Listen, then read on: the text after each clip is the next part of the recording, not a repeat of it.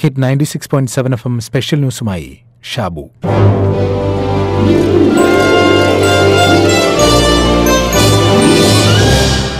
ലോകം കീഴടക്കിയ കണ്ടുപിടുത്തങ്ങളിൽ ഏറ്റവും പ്രധാനപ്പെട്ടവയിലൊന്ന് എന്തായാലും ചക്രമാണ്.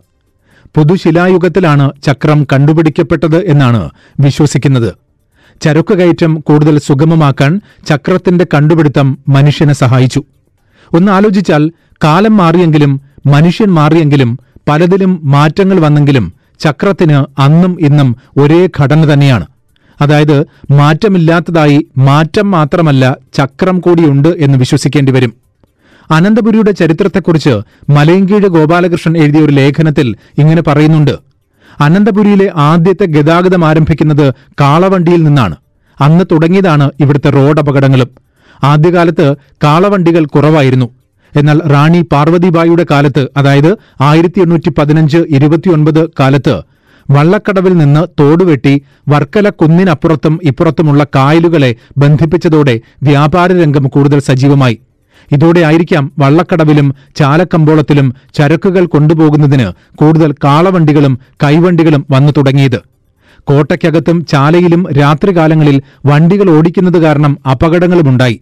ചാലയിൽ അപകടത്തിൽ ഒരു ബാലന്റെ തലയ്ക്ക് മുറിവേറ്റതിനെ തുടർന്ന് കാളവണ്ടി ഓടിക്കുന്നതിന് കൊല്ലവർഷം ആയിരത്തി ഇരുപത്തിരണ്ടിൽ അതായത് ആയിരത്തി എണ്ണൂറ്റി നാൽപ്പത്തിയാറിൽ സർക്കാർ വാഹന നിയന്ത്രണം കൊണ്ടുവന്നു.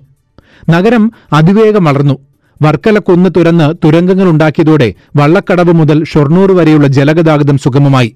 ഈ കനാലിനെയാണ് ടി എസ് കനാൽ എന്നറിയപ്പെടുന്നത്. എന്നാൽ റോഡ് ഗതാഗത രംഗത്ത് കാളവണ്ടികളെയും ജഡ്ക്കകളെയും ഫീറ്റൺ വണ്ടികളെയും തള്ളിമാറ്റിക്കൊണ്ട് അനന്തപുരിയിലും കരിവണ്ടികൾ വന്നു. കരികൊണ്ട് ഓടിക്കുന്ന കൽച്ചക്രങ്ങളുള്ള വണ്ടി ആദ്യകാലത്ത് അത്ഭുതമായിരുന്നു. എന്നാൽ കരിവണ്ടികളുടെ സ്ഥാനത്ത് പെട്ടെന്നാണ് പെട്രോൾ വണ്ടികളും കാറുകളും ഒക്കെ വന്നത്. ആയിരത്തി തൊള്ളായിരത്തി പന്ത്രണ്ട് കാലത്താണ് അനന്തപുരിയിൽ ആദ്യമായി മോട്ടോർ വാഹനങ്ങൾ രജിസ്റ്റർ ചെയ്യാൻ തുടങ്ങിയത്. ഏതാനും മാസങ്ങൾക്ക് ശേഷം ഡ്രൈവിംഗ് ലൈസൻസ് നൽകാൻ തുടങ്ങി. എന്നാൽ തിരുവിതാംകൂറിലെ ഏതു നഗരത്തെക്കാളും മോട്ടോർ വാഹനങ്ങൾ അനന്തപുരിയിൽ കൂടിക്കൊണ്ടിരുന്നു. അതോടൊപ്പം ലൈസൻസിന്റെ ആവശ്യകതയും കൂടി. ആയിരത്തി തൊള്ളായിരത്തി മുപ്പത്തൊന്ന് മുപ്പത്തിരണ്ട് കാലത്തോടെ തിരുവിതാംകൂറിൽ ലൈസൻസ് ലഭിച്ചവരുടെ എണ്ണം ആറായിരത്തിൽ പരമായി എന്ന് കണക്കുകൾ സൂചിപ്പിക്കുന്നു. പറഞ്ഞു വന്നത് മനുഷ്യന്റെ വളർച്ചയുടെ ചരിത്രവും അതോടെ ഗതാഗത മാർഗങ്ങൾക്കായുള്ള അവന്റെ അന്വേഷണ താൽപര്യത്തെക്കുറിച്ചുമാണ്. നമ്മുടെ കൺമുന്നിൽ കണ്ട അല്ലെങ്കിൽ അനന്തപുരിയിൽ കണ്ട വാഹന ഗതാഗതങ്ങളിൽ വന്ന മാറ്റങ്ങളെക്കുറിച്ചാണ് പറഞ്ഞത്. ആദ്യമൊക്കെ മൃഗങ്ങളുടെ പുറത്തായിരുന്നു മനുഷ്യന്റെ സവാരി. എന്നാൽ കൂടുതൽ മെച്ചപ്പെട്ട യാത്രാ സൗകര്യങ്ങൾ കണ്ടെത്തേണ്ടത് അനിവാര്യമായി. സഞ്ചാരം കൂടുതൽ സുഗമമാക്കുന്നതിൽ ചക്രങ്ങൾ സഹായകമാണ് എന്ന് കണ്ടെത്തപ്പെട്ടു. അങ്ങനെ കുതിരകളെ പൂട്ടിയ വണ്ടികളും രഥങ്ങളും നിലവിൽ വന്നു. പത്തൊൻപതാം നൂറ്റാണ്ടോടെ ചില കണ്ടുപിടുത്തങ്ങൾ മുമ്പ് സങ്കല്പിക്കാൻ പോലും സാധ്യമല്ലാത്ത വിപ്ലവകരമായ മുന്നേറ്റങ്ങൾ ഗതാഗത രംഗത്തുണ്ടാക്കി പത്തൊൻപതാം നൂറ്റാണ്ടിന്റെ രണ്ടാം പാദത്തിൽ നിക്കോളാസ് ഓഗസ്റ്റ് ഓട്ടോ എന്ന ജർമ്മൻകാരൻ വാതകം ഉപയോഗിച്ച് ഓടിക്കുന്ന ഒരു ഫോർ സ്ട്രോക്ക് എഞ്ചിൻ വികസിപ്പിച്ചെടുത്തു. കാലക്രമേണ ആവി എഞ്ചിനുകളും വൈദ്യുതി എഞ്ചിനുകളും ഒക്കെ പിന്തള്ളപ്പെട്ടു. ജർമ്മനിയിലെ കാൾബൺസ് ഗോട്ട്ലീബ് ഡെയിംലർ എന്നിവരായിരുന്നു യൂറോപ്യൻ മോട്ടോർ വാഹന നിർമ്മാണ രംഗത്തെ അഗ്രഗാമികൾ. ബെൻസ് ആയിരത്തി എണ്ണൂറ്റി എൺപത്തിയഞ്ചിൽ മൂന്ന് ചക്രമുള്ള ഒരു കാറുണ്ടാക്കി ഓടിച്ചു. ഇങ്ങനെ വാഹനങ്ങളുടെ ചരിത്രം കൗതുകമുള്ളതാണ്. അവിടെ നിന്നിങ്ങോട്ട് എത്രയെത്ര മാറ്റങ്ങൾ. ഒറ്റ ചക്രത്തിൽ തുടങ്ങിയ മനുഷ്യന്റെ സഞ്ചാര സാധ്യതകൾ ഇന്നിതാ ചക്രങ്ങളില്ലാത്ത ഹൈപ്പർ ലൂപ്പിൽ എത്തിച്ചേർന്നിരിക്കുന്നു. അതിവേഗ ഗതാഗത സംവിധാനമാണ് hyperloop.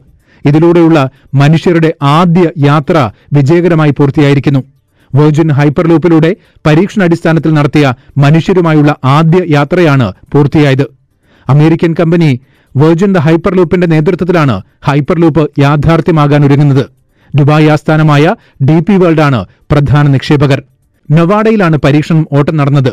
Virgin ഹൈപ്പർലൂപ്പിന്റെ chief technology officer Josh Giegel passenger experience director Sara Luchian എന്നിവരായിരുന്നു ആദ്യ സഞ്ചാരികൾ.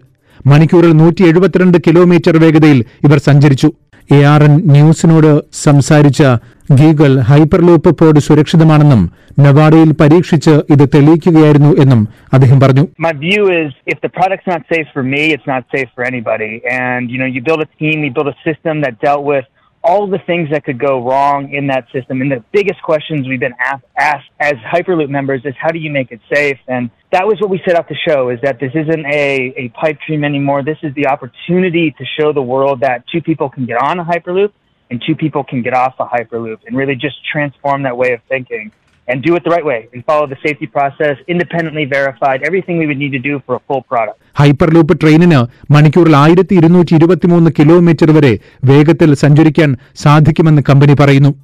വായുമർദ്ദം കുറഞ്ഞ ട്യൂബിലൂടെ വിമാനത്തേക്കാൾ വേഗതയിൽ ഭൂമിയിലൂടെ തന്നെ സഞ്ചരിക്കാനുള്ള മാർഗമാണ് ഹൈപ്പർലൂപ്പ്. പല കമ്പാർട്ട്മെന്റുകൾ ചേർന്ന ട്രെയിനിന് പകരം ക്യാപ്സ്യൂൾ ആകൃതിയിലുള്ള പരസ്പര ബന്ധമില്ലാത്ത കമ്പാർട്ട്മെന്റുകൾ ഇതിലുണ്ടാകും. വാക്വം ട്യൂബുകളിലൂടെ അതിവേഗതയിൽ സഞ്ചരിക്കുന്ന ചക്രങ്ങൾ ഇല്ലാത്ത വാഹനങ്ങളാണ് ഹൈപ്പർ ലൂപ്പ് സംവിധാനത്തിന്റെ പ്രധാന ഘടകം. The the cost efficiencies of this, you can actually get a system that's about two thirds the cost of high speed rail, but can actually deliver far superior service. വാസ്തവത്തിൽ പല യുഗങ്ങളിലൂടെ കടന്നുപോയ മനുഷ്യൻ ഇന്നും മറ്റു ജീവികളെ അത്ഭുതപ്പെടുത്തിക്കൊണ്ടിരിക്കുന്നില്ലേ? മനുഷ്യനും ഒരു മൃഗമാണ് എന്ന കാര്യത്തിൽ തർക്കമില്ല. എന്നാൽ ബുദ്ധിയുള്ള മൃഗം ചിന്തിക്കാൻ കഴിവുള്ള മൃഗം. മനുഷ്യ പുരോഗതിയെക്കുറിച്ച് ഗോർഡൻ ചൈൽഡ് എഴുതിയ പുസ്തകത്തിൽ പറയുന്നത് പോലെ മനുഷ്യൻ സ്വയം നിർമ്മിക്കുകയാണ്. സ്വയം നിർമ്മിച്ചുകൊണ്ടേയിരിക്കുകയാണ്.